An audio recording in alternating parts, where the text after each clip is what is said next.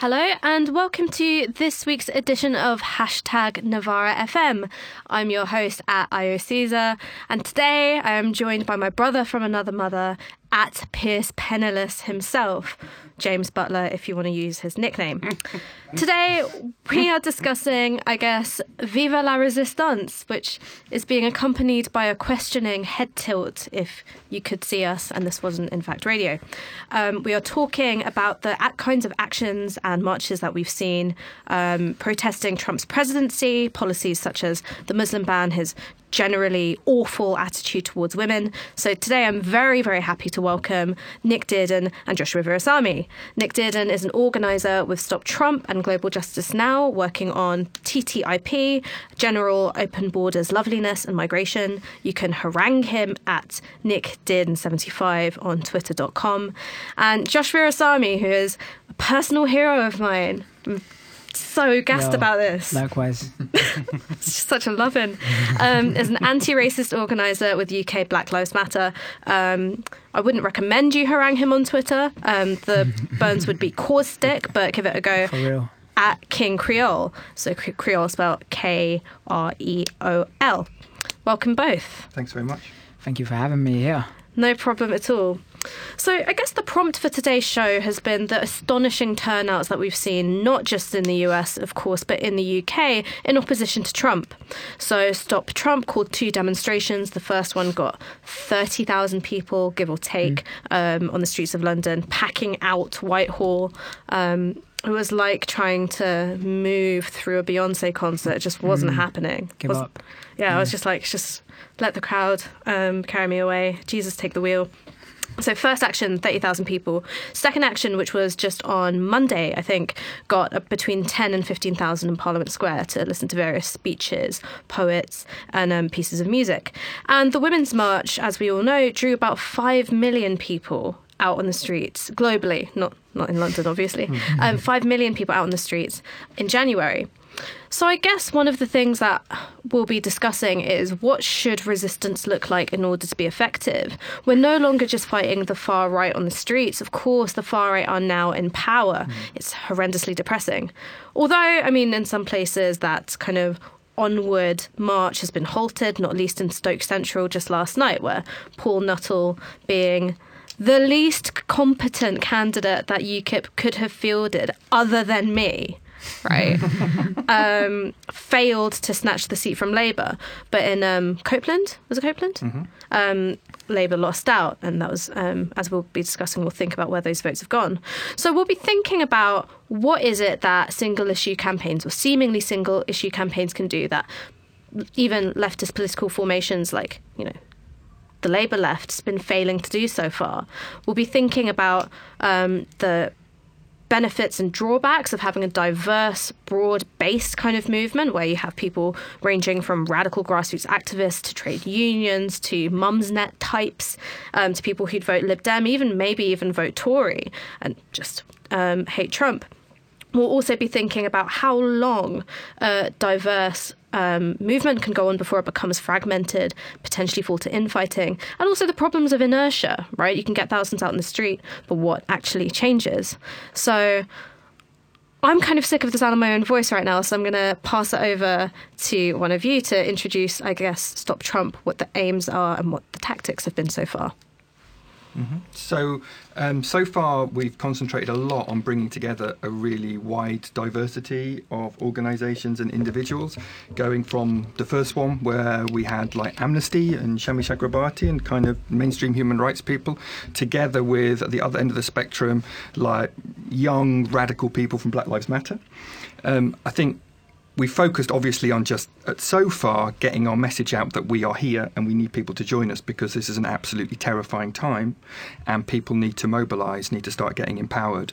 Um, but we've also put a lot of thought into, and it's an ongoing process, it's not something we're ever going to finish, like how those organizations can work together and deepen their understanding and trust of one another, understand different organizing methods. There's a huge diversity of organizing methods represented in this coalition.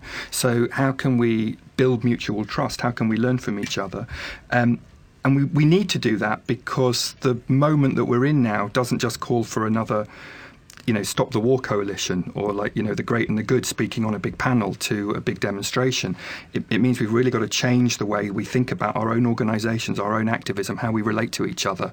Um, and that means not just breadth, not just getting as many organisations signed on as possible, though of course we want that, but, but depth but you know and, and really thinking maybe even the organizational structures that we've been working in for so long aren't right for this moment how do we really build a movement capable not just of defeating Trump as a as a symbol, as a really unpleasant person and individual, but but the causes of Trump because Trump and UKIP and Brexit and the racism that we're seeing now didn't come from nowhere. It's come from an economy which is so broken, has so many holes in it, and the poison of those politicians and populists is seeping through and infecting our body politic. How do we reverse that? And we can only do it by putting forward a strong alternative way of seeing the world and how we should relate to each other as individuals and govern our own communities and society.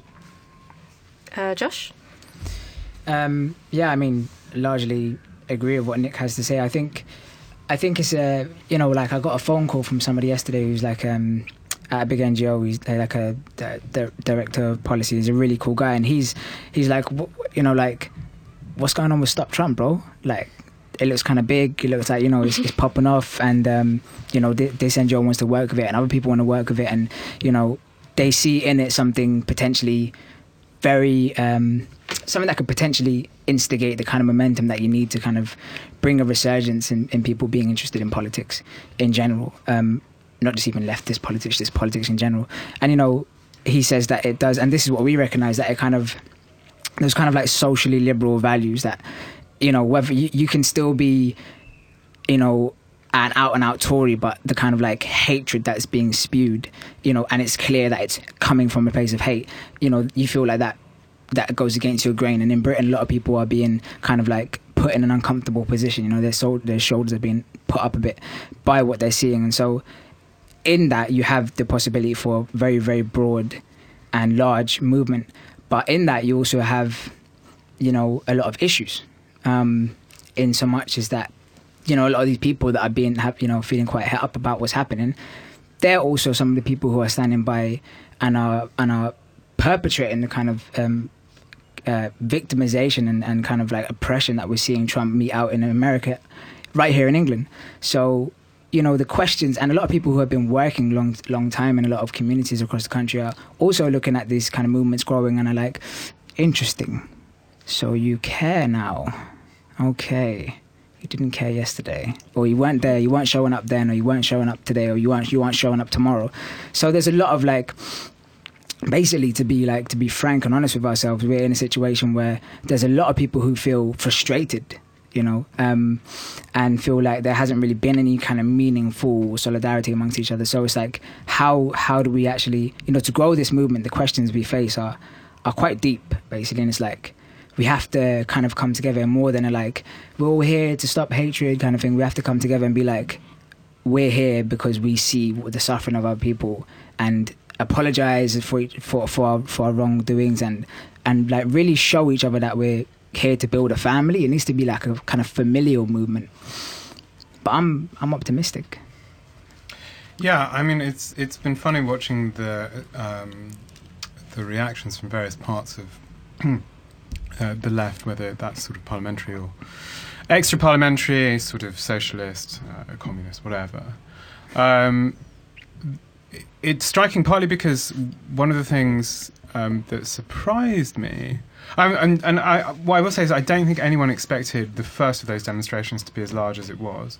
And Certainly I, not the organisers. No, exactly. no, and I, I have to say I, I, I was um, I was away at the time, wasn't in London, and and uh, looking uh, you know through through my computer screens and seeing you know this this river of people down Whitehall saying you know and and, and whatever you might think about you know the the the kind of the very broad uh, range of politics that that were on that demonstration the, the sense there that that that there was a, a kind of revulsion with with the sort of stuff that's going on in the states was was to me like a, a, a really strong seed of hope.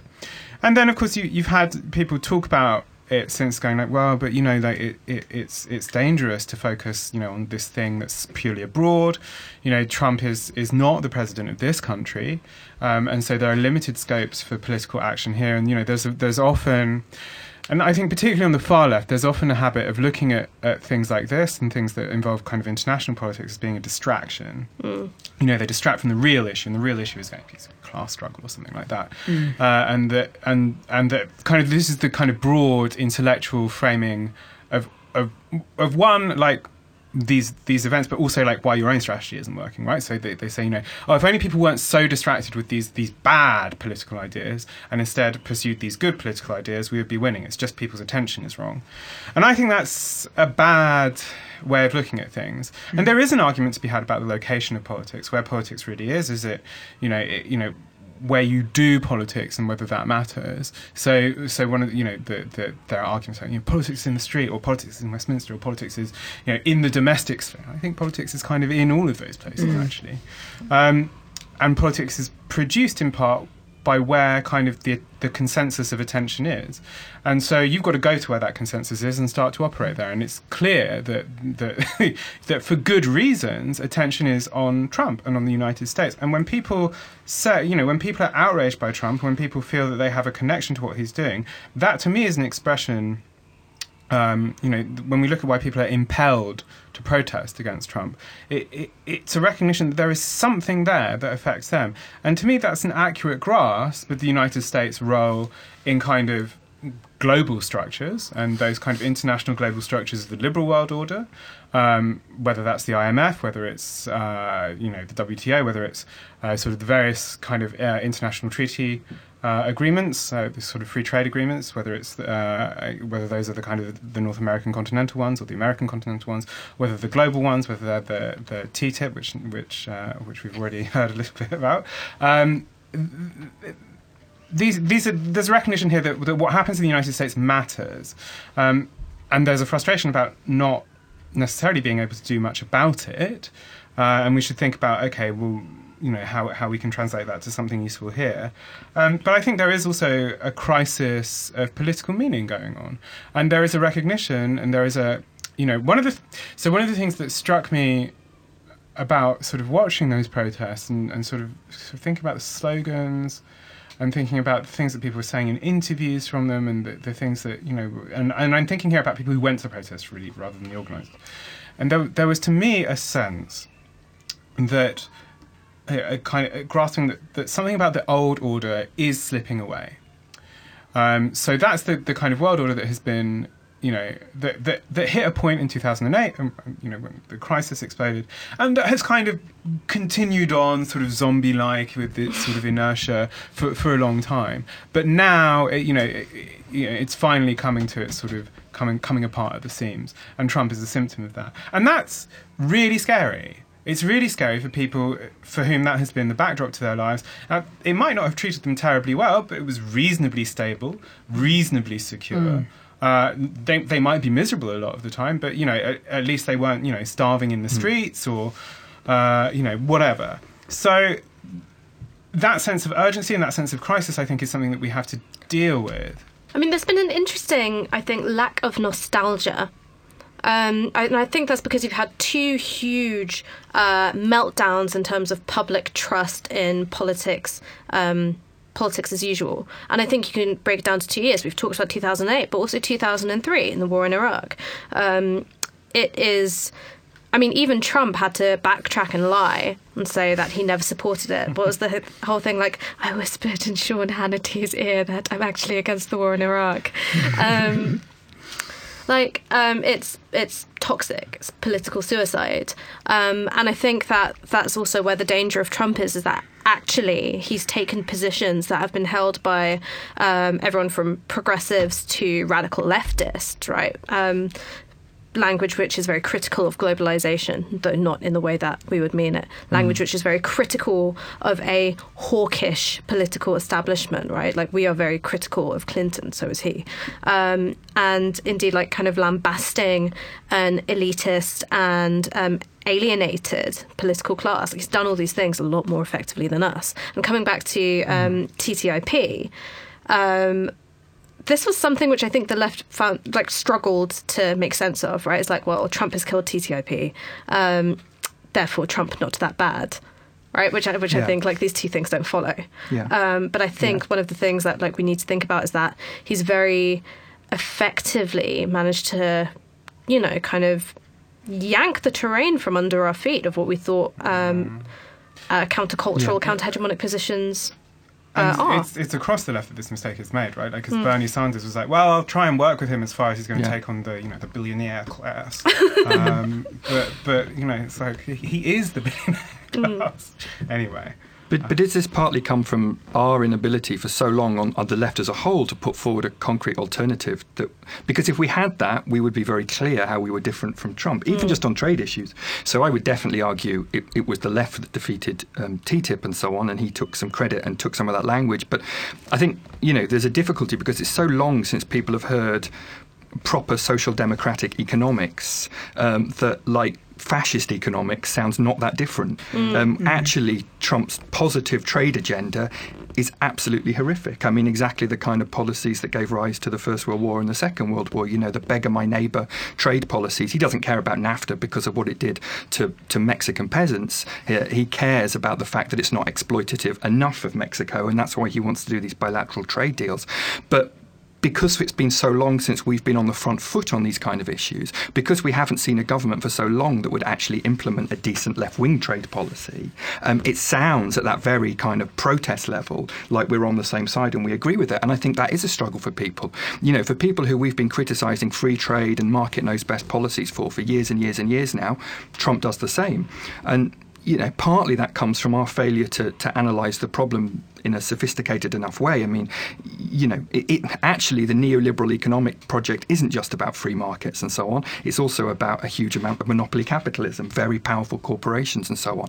And I think if we'd got our head more around that, it would have been less surprising to us that the stock markets reacted remarkably well to Donald Trump. You know, driven by the really big corporations in fossil fuels, in finance, in pharmaceutical industry, in defence, of course. Um, they're loving it. They can live with this. They can accommodate this. Um, how do we mark ourselves out from that? I think we've really got to stop talking about what an alternative form of economics would look like, an alternative form of economics that actually puts people at the centre of society rather than profit.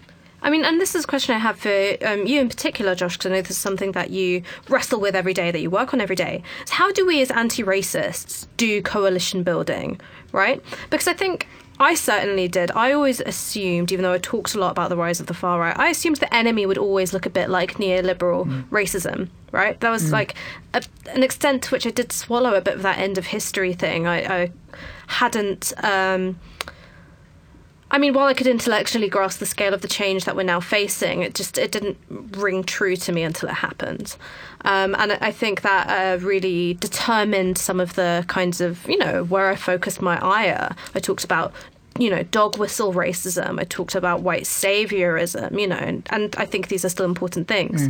Um, now I see what's going on, not simply in the US, right? Of course, like now with in terms of stuff like the Dubs Amendment, when you look at the kinds of stuff that UKIP are openly saying, and you know the very real possibility that Marine Le Pen might be the next French president, I'm like, oh my god, I, I missed the dog whistle. Now it's just a regular klaxon.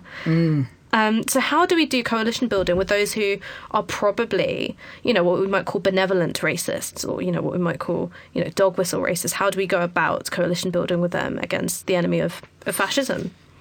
Um, I'm not the person to answer that question. I don't know if I, I don't know if I believe that there's uh, good reason to build coalitions with those kinds of people, um, especially when we're not building coalitions. We're, not in a place where uh, the the movement or any growing movement is um, actually centering and being led by the vigor and the experience of people on the, the sharpest end of what it is we're talking about, all the traders we're talking about, all of these um, government policies we're talking about.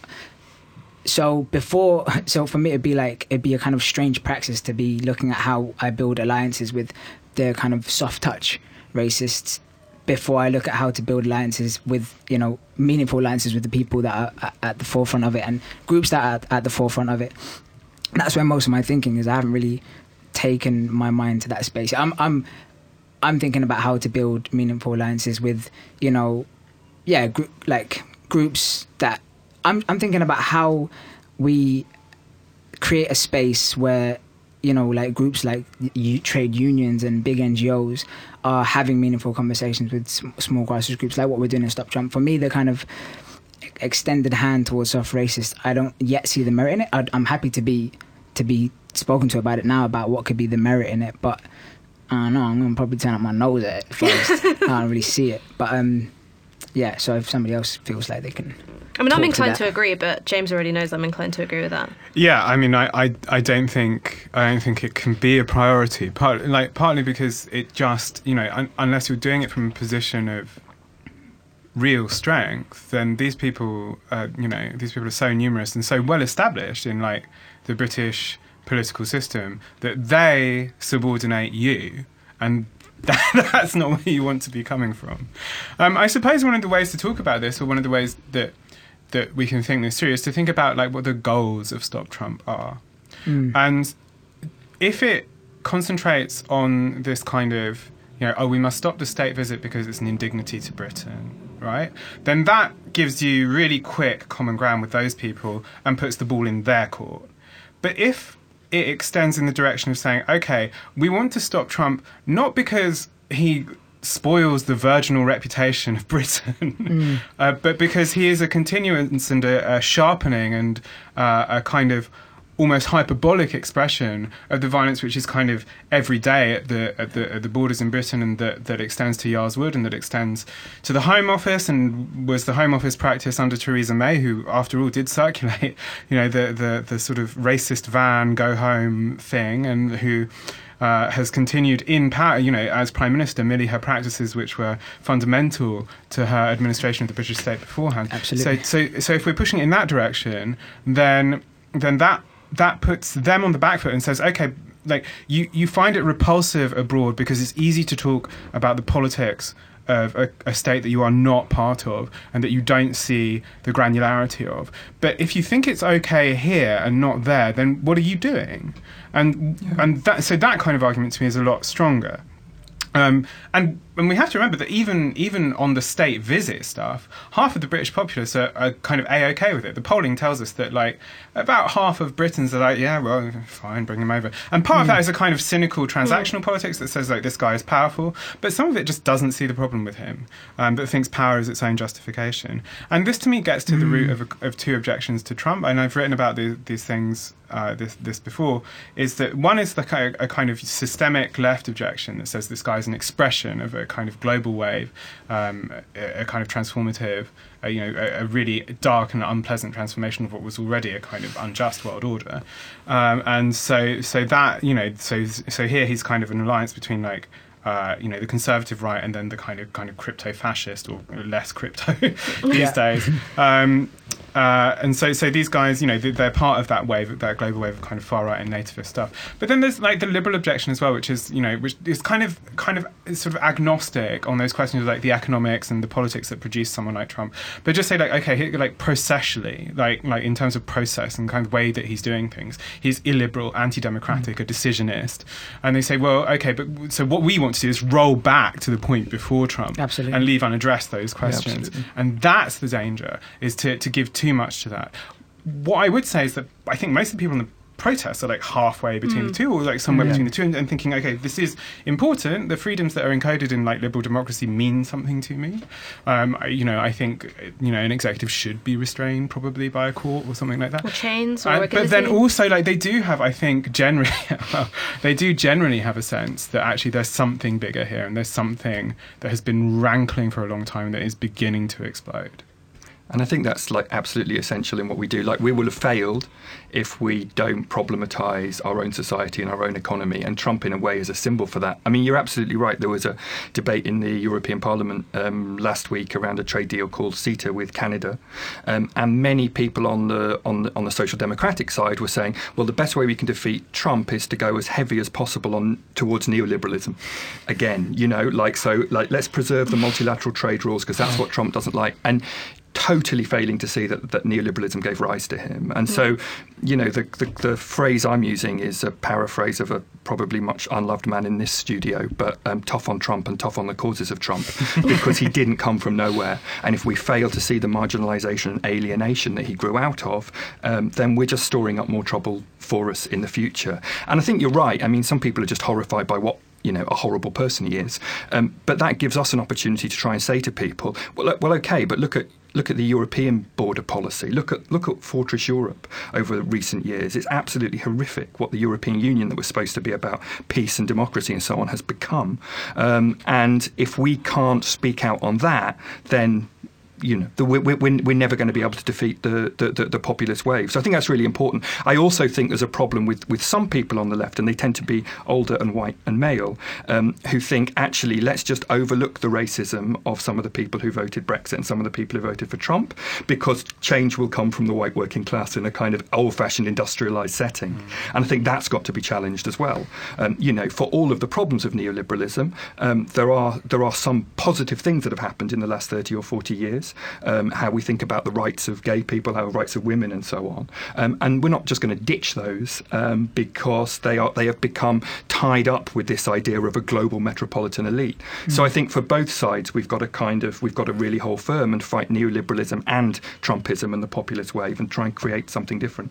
And I think there's an opportunity with Stop Trump. And one of the things that I found really encouraging, that's made me genuinely ecstatic to see, is that within that space, all right, and I'm not saying that this is an idea that's held consistently by people after they leave that space, within that space of Stop Trump, the discourse of open borders has become normalized, right?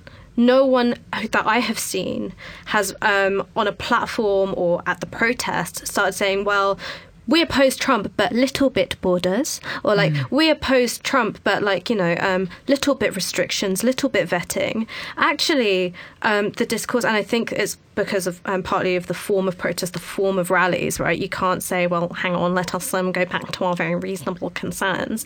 That actually they go to what I think of as the most effective, right? Not merely utopian, but the most politically effective, and um, I mean, not to sound like a Maoist, but ideologically correct position. um, and I think that's really wonderful, you know. And I think there's also just a, a, certain kind of beauty of a platform that is organised by everyone from social democrats to anarchists, forcing Baroness Warsi to come and listen to someone from Movement for Justice. I, I think that there's um, a beauty and an effectiveness in that. I think that looks like a small but substantive win, right? Like it's you know kind of um, forcing a conversation where there wasn't really one before, and a conversation that isn't uh, a compromise either. What I find interesting is that the very same people who will yell, whoop, and cheer a demand made for open borders by someone from Movement for Justice or Schools ABC at Stop Trump rally might well be the same person when, in their role as a Labour Party member, will say, "Be reasonable." Controls on immigration, be reasonable, legitimate concerns, um, be reasonable. We're trying to uh, hold on to the north and win back Scotland, right?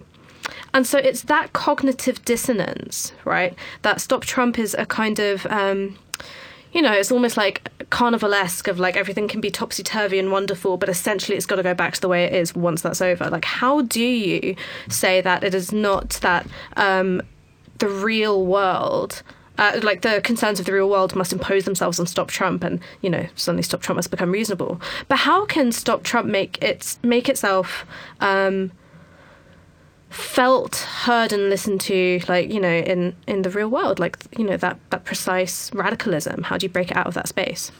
That's a question that I'm throwing out to you guys. I thought I'd you know drop in a little bit of back Bakhtin and then mm. take a tea break. I think uh, just to kind of like even just to reiterate what I said before, basically I feel like it it it would be magical if this coalition, which first of all needs to be like one of the last coalitions. We can't keep having coalitions. You know what I mean? Like it's dead. Um, it needs to be a meaningful intersectional broad coalition because you know the time is ticking. So for me, what would be magical is if for the first time ever in a very long time, shall we say, you have a coalition that um, has the resources, strength, capital, political power, and political will um, that you that you see in previous coalitions, but maybe even broader than before, because you see groups coming together and working through things that they haven't worked through before in, in terms of like all the kind of um, big actors on the left, unions and large NGOs and, and, and groups like this, if they come together, what would be magical is if they actually platformed the voices in this society that can compel this society to just hold up a mirror to itself. The only way that's going to happen is if people can hear, you know, Janet Alders, Janet Alders speak about what happened to, to, you know, to the to the loved one they lost uh, in her family, and people can hear about what happens when when raids happen and when people are put in detention centers. People can actually come to terms and have a frank, this this country can have a frank conversation with itself about what it is doing within its own borders then something magical might happen because we haven't had that. We haven't had a, a, time where these kind of broad coalitions have actually said, no, we're not just going to platform our kind of like you know that that, that body politic that Nick just spoke about, and you know and and have a kind of like a Maoist uh, approach to it, but with a very very kind of dangerous politics. But actually, just be like, you know, we're gonna we're gonna put forward these experiences and these politics because these people don't just come with experience and they're not just here for you to put their experiences up and then you explain their experiences but they actually come with politics. They come from you know all of these all, of us who have come here as migrants we come from histories and these histories have politics and some of us come to these politics and we have these politics to bring to the fore and a lot of them are are very important politics in terms of how this country can move forward you know um, so yeah i think that's that's an exciting prospect of where Stop Trump could go. In terms of like, you know, how do you um, prevent that kind of second understanding that that, um, that you're speaking about um, coming to the fore? That kind of like, uh, what, how did you describe it? That kind of like the lib the liberal uh, anti-decisionist one. Yeah. Um, I would say that I actually agree. I, I, I disagree. Sorry, I agree. Disagree that that um, that everybody that comes is you know happy is, is not is happy to say no borders, no walls. I feel like they are pretty much in between. Mm. Um, and definitely when they go away, they com- they can comfortably slip into their, you know, actually let's be realistic thing. Um, that journey, that that we're going to be taking people on, as well as having the voices and experiences and, and politics of those people, as I just said, the language, that's kind of up in the air you know, and, and that's something that's going to be forged in radio conversations, in in in community centers. We're going to have to forge that language together. Um, that's going to be exciting, you know, because it, it, it, will be. Um, and yeah, I'm, I'm, i hope it's it's the right language and an inclusive language. I mean, I think Stop Trump has been able to do something that, um, with all the kind of um, pushing and pulling over leftist populism. What is it? Is it possible? Um, I believe there's like a group of wastemen who had a live event about it recently at Hackney Showrooms. Um, is that for all that talk? And and this is my problem with leftist populism is that the logic is always articulated within the boundaries of the border right? Mm-hmm. Whereas what Stop Trump has done is again taken those self same people, self same people who I do not think are meaningfully anti-racist, right? Like this is this is my point, um, and actually has them expressing a kind of transnational solidarity. When we're talking about the identity of Muslims, we're talking about you know um, Muslims not just um, being affected by Islamophobia by one nation state, but any and every nation state. Similarly, thinking about women, right, the identity of women, um, transgressing boundaries, thinking about um, the um, trans bathroom bills, right, and mm. the kind of um, removal of federal protections to allow trans people to use what bathrooms they choose. That that's that's a kind of global community. Um, and so, precisely the paucity of imagination that I think is dominating the um, electoral left is, I think, um, in places um, disintegrating when you take when you look at a, an I mean, I say coalition, and I guess I'm thinking less of a like formal coalition and more of a formation, right? A kind of, you know, mm. uh, don't laugh at me. No, no, no, I'm not. I'm not, I'm not at all. I, I, I'm, I'm wondering though. Uh, to, well, I'm reminded of a piece the uh, artist and uh, leftist Huw Lemmey wrote recently for Repeater Books about sort of envisioning about the competition between sort of visions of the world, right? Like, and, and you know, I'm thinking also of that old May '68 slogan "Soyez réaliste, demandez l'impossible, be realistic, demand the impossible." Mm. Um, and and that to me seems to you know we can and it's part partly to do with the kind of transformation in the Labour Party, right? Is that people have got their kind of realist hats on, and they think in terms of kind of vote shares and, and Mm. you know structural transformations and things like that. But actually, without that that element, like it goes nowhere. Like and there there has to be a degree of intransigence which is inspired by the vision of another possible world. Mm. But to, to think, and, and the point that you're making about people who sort of come to these exceptional events and then slip back into the structures of thought which govern their everyday interactions, is we should recognize that it's really hard to sustain visions like that when the whole world is telling you that, that, that it's impossible. And not only is it impossible, it would be dangerous to you to do it. So, so there's there's a kind of everyday work there, which which which the which, you know which protest alone is insufficient to. But one of the things that I suppose was striking is is when I was thinking about so we had this protest earlier this week, and then at the same time you had, you know, uh, or, or you know the day after or the day after that, you had sort of hundreds of Labour activists going to Stoke and going to Copeland and sort of going around knocking on doors. And one of the things that that you know, and I'm I'm no kind of great devotee of the Labour Party, um, but one of the things that's striking about it is because it's an organisation of that size, uh, and because it's an organisation that, that that has been around for so long, for good and ill, um, it it has that reach where it can send people out like that, and it has that reach into kind of every uh, every area across the Mm. country, and so so those institutions are complex for us, and they're they're often hostile to to to that kind of vision of the world, and they're often hidebound, and they're often uh, you know very very conservative in in what they think is possible. Um, but I would I would love to see something like Stop Trump being able to do that same kind of work, right? Or the kind of the, the forces behind it, or the forces. Um, so the the last thing to say here is that that it strikes me that you know a lot of these people who have this kind of fear. I think fear is a really interesting thing to explore. By the way, I think it's so so much part of of, of what leads people to to the far right of what leads people to to to vote for people like Trump. Um, but also the fear that people have who, who turn up to those protests and maybe shout those things and then go, oh, but hold on, the world is falling apart. Um, and the things that I've relied on, you know, I said this, the things that I've relied on for all my life that have been kind of fixed points in a very turbulent world now look like they're slipping away. And that means that we have to start thinking again about what institutions are and how we build collective memory and things that endure. And this is a problem that attends protest movement and has done, you know, for, for all of the last iterations of all of the protest movements. It's like how you build something that endures and that isn't kind of just located in the moment and therefore subject to dissipation when the circumstances that brought it about change. And one of the things we're going to have to think about is like how this moment, which has been partly generated by the, the fact that, that this kind of orange overlord is coming here. What happens when, once he's been here? And uh, presumably there will be, if he's in Scotland, it will be like Gleneagles in 2005. If he's in London, it will be like, you know, it will be huge, huge, huge, huge. What happens after that?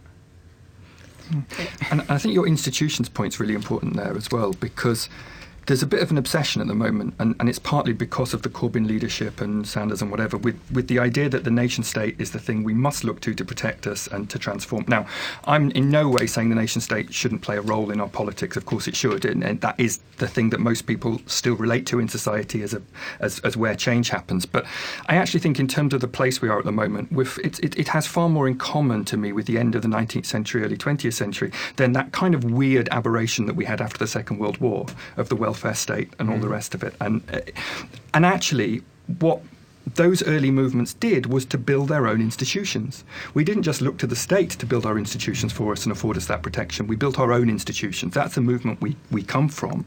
And, and all of these groundbreaking ideas around the slave trade or whether women should vote, whether working people should vote, you know, through to apartheid, through to debt and so on, they all came from the grassroots. They all came from below. They've never been offered to us by political parties promising to come into government. We've influenced those parties and we've changed those parties' minds on things. But that's where it comes from. And I think we're still too much looking to a nation state solution to many of our problems, whereas we have to look also to ourselves. And I think if you look globally, what's happening and many interesting movements about how we recapture our resources and use them for the common good, energy democracy and food sovereignty, and these ideas about democratizing our resources and, and using them for, for, for public good, they're all coming from the grassroots and they're about us sometimes using the power of the state, sometimes using the power of local government, sometimes using international spaces, but they're all about us reclaiming our own power as citizens. And I think it, that's a difficult shift for people who are used to looking to elections every five years as a way that you try and change things. But I think it's one that, you know, coalitions like ours, like Stop Trump, if we're to be successful, need to begin chipping away at. You know, the idea of demand the impossible is, for me, absolutely essential to it. And actually, if you look, I'm not as I'm not as pessimistic on the open borders question as I was a while ago because I think an, an awful lot of um, uh, uh, uh, uh divergences in our society recently haven't been straightforward about class or whatever. In fact, one of the strongest one has been generational. And I think what you find amongst a lot of young people is, and this is something actually that's been a product of, of you know, a, a nice byproduct of neoliberalism, is the idea that borders are less important to people nowadays. Um, the idea that where you come from is less important than it than it was mm. 20 or 30 years ago, and that really gives us something to to build on. You know, out of the ashes of this um, decrepit and, and collapsing economic form, e- form of economic um, thinking and policy making and institutions, you know, we, we, we take and claim what's good from that and we build a better form of institutions around it that genuinely meets the needs of ordinary people. Um, so we are about two thirds of the way through today's show. We have got 29. No, wait, I can't count. 19 minutes left. Listen, I did English literature, all right? I gave up maths as soon as I could. Um, you are listening to hashtag Novara FM with Ash Sarkar, James Butler, Nick Dearden, and Joshua Virasami as we chat Viva la Resistance, Stopping Trump, Street Protest, and more. I kind of want to pick up on um, a thread that um, both uh, you, James, and Nick have uh, been kind of mulling over is um, the importance of recovering radical histories. Right, not inventing radical histories, right? Because I think that uh, the British left do that a lot. They, I think they uh, invent a history of English radicalism uh, where they totally whitewash um, how important colonialism is. And to be honest, like you know, I hmm. don't. I don't want to return to the land. I was never from the land. I don't want to like grow asparagus or turnips or whatever it is you would have me do. That does not look like. We're going to have to because we're not going to be able to import food anymore. I'm not giving up these nails. I, I, I, categor- I would rather starve to death. That's the hill I choose to die on. So I'm not talking about inventing a radical history, and I'm not talking about um, a cultural memory which necessarily has to be pessimistic because we are looking at histories which are contested, which are very often bloody. Um, I think we can, and particularly within communities of colour, um, look at the organising traditions of our parents and our grandparents, not in a way that looks at the problems of that in terms of homophobia misogyny, etc., etc., but looks at the way in which, like, actually women, queer people of color, um, organized within uh, setups, anti-racist setups, are also which were incredibly antagonistic towards their very being. Um, I know I talk about her a lot, but you know I, I owe her a lot, like mama. Um, and I was talking to her about the kinds of um, anti fascist organising that her and my grandmother did in the 70s and 80s. Um, and the reason why uh, I've been thinking about this a lot is this business of the uh, gallery in Dalston, LD50 Gallery. Um, lots of art, you know, lots of people are arguing that it's not right to interrupt the functioning of a gallery because that's an interruption of freedom of speech. I've um, been chatting to my mum about it. And she was like, look, we didn't interrupt the NF wherever they were because we didn't like their ideas. Obviously, we don't like their ideas, but it's not a matter of ideas or of speech. It was where they organised, where they spoke, in the surrounding streets. Asian kids got beaten up. My mum used very different language, but it's not Ofcom friendly, so I'm going to uh, sanitize what it was that she had to say. Um, and she was like, the state wasn't there to protect us, right? Labour councils at that, at that time, particularly in Newham, they made all this noise condemning the NF. They said, not welcome here. At the end of the day, they let out their council buildings for the NF to use right? And then on the other hand, these self same Labour councillors would approach um, women like my mum, other racist organisers, and say, Can you organise a counter demo? Where people of colour would all get nicked first. And in that space, right, where the state condemned certainly the actions of the far right, but also co-signed because they didn't want to annoy. Um, a aggrieved white working class too much. They didn't want to be seen to be clamping down on them. In that space, uh, women of colour put their livelihoods and their bodies at risk to protect their communities, right? Organised um, school escorts, right, for kids who would face racist violence on the way to school. And I think that is a way of kind of navigating these kind of huge, like global upswells of anger, at, like against Trump, and thinking about how this plays out in our local communities, right, at a neighborhood level, without making the compromise of accepting the the boundaries of the nation state right? You're going from um, kind of social movements which transcend borders to the street, right? And I, I, don't have to kind of negotiate with the nation state in between. And it's something which is also built around relationships, built around the relationships between families, between friends, between workmates, between parents and their children, um, the kind of kinship groups that we all form. And I think can sidestep some of the kind of um, sometimes I feel quite boring questions of political organisation when we're like, oh, should we join the Green Party or the Labour Party? And I'm like, mm, no, I'm getting munted this weekend, not doing either. Um, I think that this uh, speaks much more closely to how it is we live our lives. um, I'm going to stop talking now before I give away too much. Mm. Would anyone like to pick up on this thread? Not the big, not the getting munted bit, please.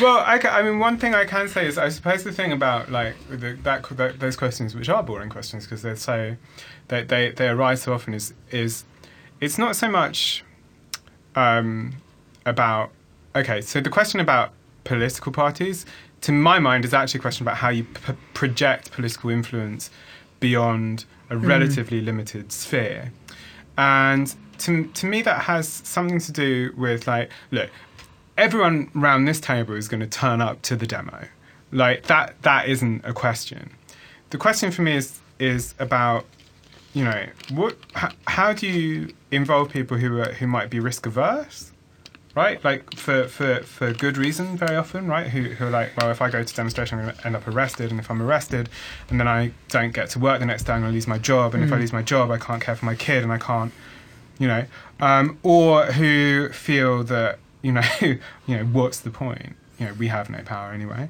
or you know, for who for all of those questions, time, turnout, you know, like um, s- stuff like that.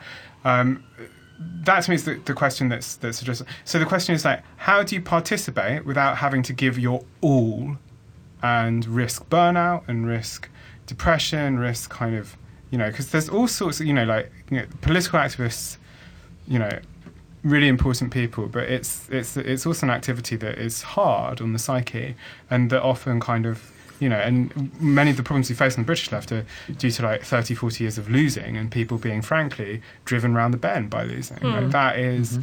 that is that that thing. So, so to me, the, the question is how you build that, how you, you know, and that's that's what that question is asking, right? Like that question is like, how do you project national uh, influence. And like maybe that that is answered through forms that aren't the party, that aren't that don't even think in Definitely. terms of nation state. But I, you know, but to me, that's what's interesting about that question. I, I mean, I hope that like when you when you have a situation where more people are involved, you won't have so many people that are like burning out and and feeling like they have to carry the load of the work. And you know, we can we can split that evenly. The question of how you engage people who at different levels and how you engage people who don't normally engage I mean, like, so when when I when I see how people organize in, in other countries, or if I speak to my families who have been to things before in Mauritius, none of my family have been engaged in like political organizing. But one like important feature is it being rich culturally. So it has a lot more um, that's this is the wonderful thing about Stop Trump is way more artistic. You don't mm. you don't rock up and see these generic placards everywhere. You see people you know putting putting uh, paintbrush to, to cardboard and really coming through. Um, so it being and it having music, it having a soundtrack. You know, like like I put on Gang Signs and Prayer this morning, and it's like yes, yeah. When he goes F District, it's like yes, yes, G. Mm. That's what we're talking about. You know, like and that whole you know all of it now, all like a like it's not because it's calling grime to be anti-establishment. It is grime to be anti-establishment, mm. and grime is being its truest self because because it can be because it's bypassed it's bypassed the establishment, and that's another thing we can we can learn right. Like it, it is learning to speak to masses without having to go through these like agents. You know, like how do and that's what that's what Trump has done a lot of, you know, because he mm. is he's anti mainstream media and he's and he's brought in, you know, a lot of really uh, smart people to think about how you use different means to connect with people, especially through social media. Very smart people. Why aren't we that savvy? Or you know, I mean, we, our meme game is strong, but we sh- it should be stronger. You know, when you know when you were talking, I was thinking, I was thinking, boy better know has more clout than the Labour Party. It it could it could reach more people like certain certain groups of entertainers, if they're brought in in a meaningful way, could could really get a lot of people to feel like they could be involved. But we, you know, we're not yet at that curve of thinking how to make this culturally relevant. Mm. Because when I sp- I went to to JENGBA the other day, which is a really important organization, I was speaking to them, and I was like, "Oh, look, you was around the '70s. Like, what? It must have been mad. You know, the Panthers were doing things, and you know, lots of groups and um, lots of groups were doing stuff." She was like, "I don't." Really, she was like, I don't really remember anything. But she was like, yeah, but but but there was some sick music. Mm. There was a lot of mm. music that mm. was like anti, like you know, anti like yeah. the, the fascists and anti this. And I was like, yeah, you know, that's what will be remembered. That's what that's what makes waves. Yeah. Um, and that's one way that we're gonna do it like differently this time. Um, I want to do a whole Novara FM just on grime, actually. So I'm going to like pin you down on this, like live on air. Like, mm. are you in? Because yeah, because i have been I'm wanting jiggy. to do this for ages. Mm. And I think like this thing about mm. Boy Better Know can have more clout than the Labour Party, it can reach more people. Not only do, and it's not simply in terms of numbers. I feel that these particularly for these particular forms of um, cultural belonging reach and empower people and engage them as subjects, which I mean I don't mean subject to the crown, but as thinking mm. subjects, alert subjects, engaged subjects, instead of just symbols, right? Symbols yeah. for something, right? Because what I find galling in the extreme is when the left is like globalization failed the white working class, right? Well, globalization. Uh, okay, Ofcom friendly, Ofcom friendly. Uh, shagged, right? Shagged is Ofcom friendly, technically. Globalization shagged people of color more so, right? Yes, um, people can't call me, or couldn't um, until very recently, certain names in the street without being tutted at. Right, but that wasn't the same as equality or justice mm-hmm. or um, economic uplift. And I think that that's something where um, you have cultural forms like grime, which always knew that actually the content hasn't changed that greatly in the mm. last, you know, the three years of like the kind of new wave of the revival. And I think actually, I mean, this is kind of off topic, but grime learned from the mistake of trying to partner up with the Kate Nashes of the world, mm-hmm. right? so in terms of trying to speak to a mass audience, it, it, there was like a first wave which did it in precisely the wrong way. And now there's one which is, I think, a lot more. Um, not that authenticity is something that's like authentically real, but like has much more of a critical and self-reflexive sense of authenticity, which I think like confers upon it the power that it has. Um, but yeah, we've got about eight minutes left. Um, I could spend the whole hmm. eight minutes talking about grime. I won't. Mm-hmm. Um, but thinking about uh, street opposition, thinking about potential for res- for resistance, how do we interrupt legislative agendas, right? Um, I've been talking about this with uh, good friend of mine, good friend of the show, at Karem Brule, wrong about football, occasionally correct about other things. Uh, very occasionally. It's not and fair. He's not here to defend himself. Yet. He's in another country. I will go wild. Um, we were saying like we're toying around the idea of a conference called "Who Do You Punch in the Head?" Right? Who do we punch in the head? Mm. Right? You can punch Richard Spencer in the head. You can um, interrupt a gallery that platforms white supremacists and neo Nazis.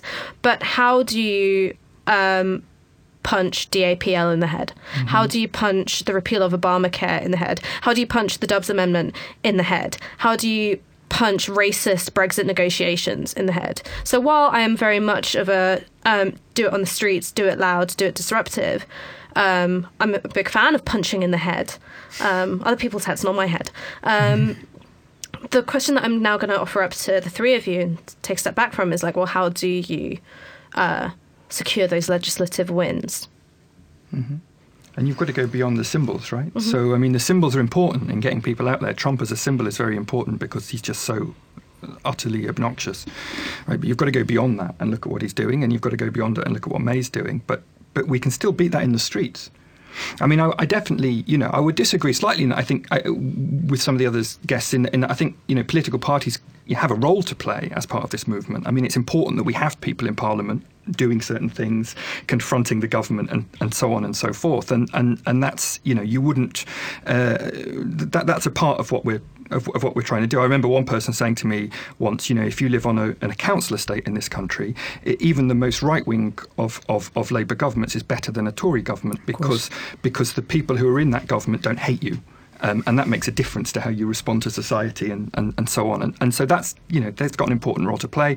Counterculture's got an important role to play. But, but we can do the same thing and, and galvanise ourselves and mobilise ourselves around pieces of legislation. So, I mean, I really became of kind of politically came of age at about the time the Criminal Justice Bill was going through um, Parliament. There was Reclaim the Streets. There was massive, I mean, 100,000 plus people um, on the streets every weekend marching against roads that the Tory government at that time was building, against the criminal criminal justice bill, there were a whole load of ravers um, who had been criminalised by Thatcher because of their repetitive beats. beats. Yeah, that's right. Who, and, and, and there, bringing them into the movement was phenomenal. I mean, some of the people who do the best sound and projection and stuff for the movement nowadays were politicised by that struggle.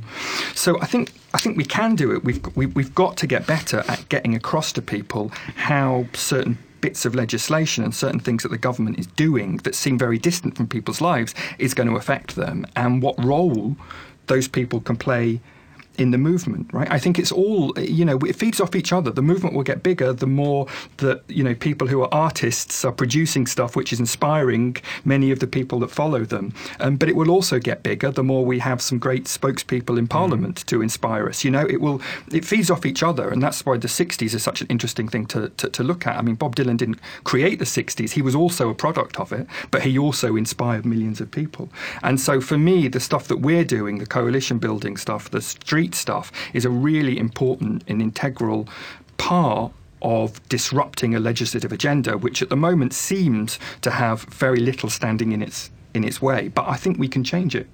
Josh, who do we punch in the head? Um, too many people to list right now, yo.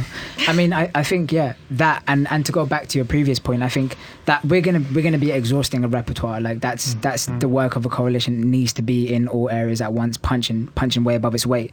Um, I'm more interested in like. Um, you know, we got those people who are very experienced at um, speaking to, legis- to legislature and, and, and, influencing it. But how how does this movement, if it's going to get a couple million people on the street, which it, which it may may well do, how does it tr- how does it transform that energy into building our own institutions, into creating conversations where people feel they can express politics and have political clout and influence, not just in their own own, own town, in, but in their own you know, in their own community, but you know, nationally. That you know, and there's loads of inspiring um, evidence and, and cases where that's happening all across the world, where people are literally beginning conversations and they're having community assemblies and they're starting to re rework society in the shell of the old. But you know, Stop Trump is going to be trying, it, and it has to do all things at once. Mm. And that's the kind of that's that's that that's the wonderful thing about a broad coalition. It can be doing all that. So to answer your question, it will it will be exhausting the repertoire and it will be bringing a lot of people into new kind of forms of politics that they never thought about you know in terms of civil disobedience and in terms of like people who do civil disobedience but never thought they'd be speaking to legislature so yes i, I mean uh, yeah and i think i think that's important and, and it, that it has to do everything at once because actually the moment is urgent and i think that's important as well uh, i was going to mention the argentinian women's strike in october of last mm-hmm. year which i think is a really interesting thing to pursue mm. this is uh, withdrawal from reproductive labour labour, uh, mm. domestic labour, care labour, as well as wage labour. Um, that is one interesting direction that this kind of resistance may pursue. Other things as well. One of the big controversies in the US has been between the kind of that the the line taken that oh we need to go back to the old school kind of labour organising, or whether we need to go sort of continue or try and synthesise you know the the identitarian movements with that. Um, I, I, I, would say I think that, that we have to regard the kinds of actions taken by the movement as a form of thinking itself, as a form of trying out. So, to me, the question is when a, when a liberal blockades an airport, what does that tell you about the current moment and about mm. the kind of tactics that, mm. that may become available to us? Anyway. It's exciting. Yeah, no, I, I think it's an exciting moment too, an intensely frightening one, but an exciting one. Um, thank you so much for joining us. This has been genuinely one of the most enjoyable shows that um, I've done for ages. Absolute pleasure to have you on. So you can uh, follow and harangue our guests at Nick Dearden 75 at King Kreol.